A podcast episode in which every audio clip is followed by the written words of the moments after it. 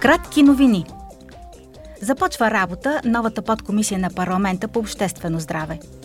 Според одобрения мандат, нейните 30 членове ще се занимават с проблемите на фармацевтичните и козметичните продукти, здравните аспекти на биотероризма, Европейската агенция по лекарствата и Европейския център за профилактика и контрол върху заболяванията – Комисията по околна среда, обществено здраве и безопасност на храните остава отговорна за разглеждането на законодателните предложения и за провеждането на гласуванията.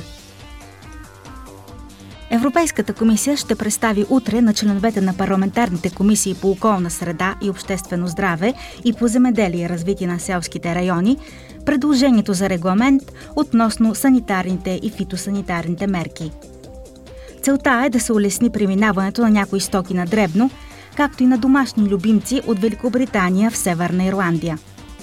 Комисията също така ще очертае основните нови правила, свързани с лекарствените продукти, предназначени за пускане на пазара на Северна Ирландия.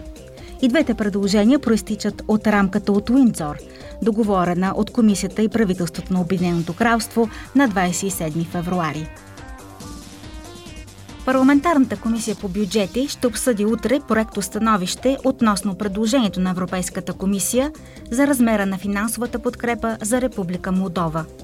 Целта на настоящото предложение е да се увеличи текущата макрофинансова помощ с 145 милиона евро.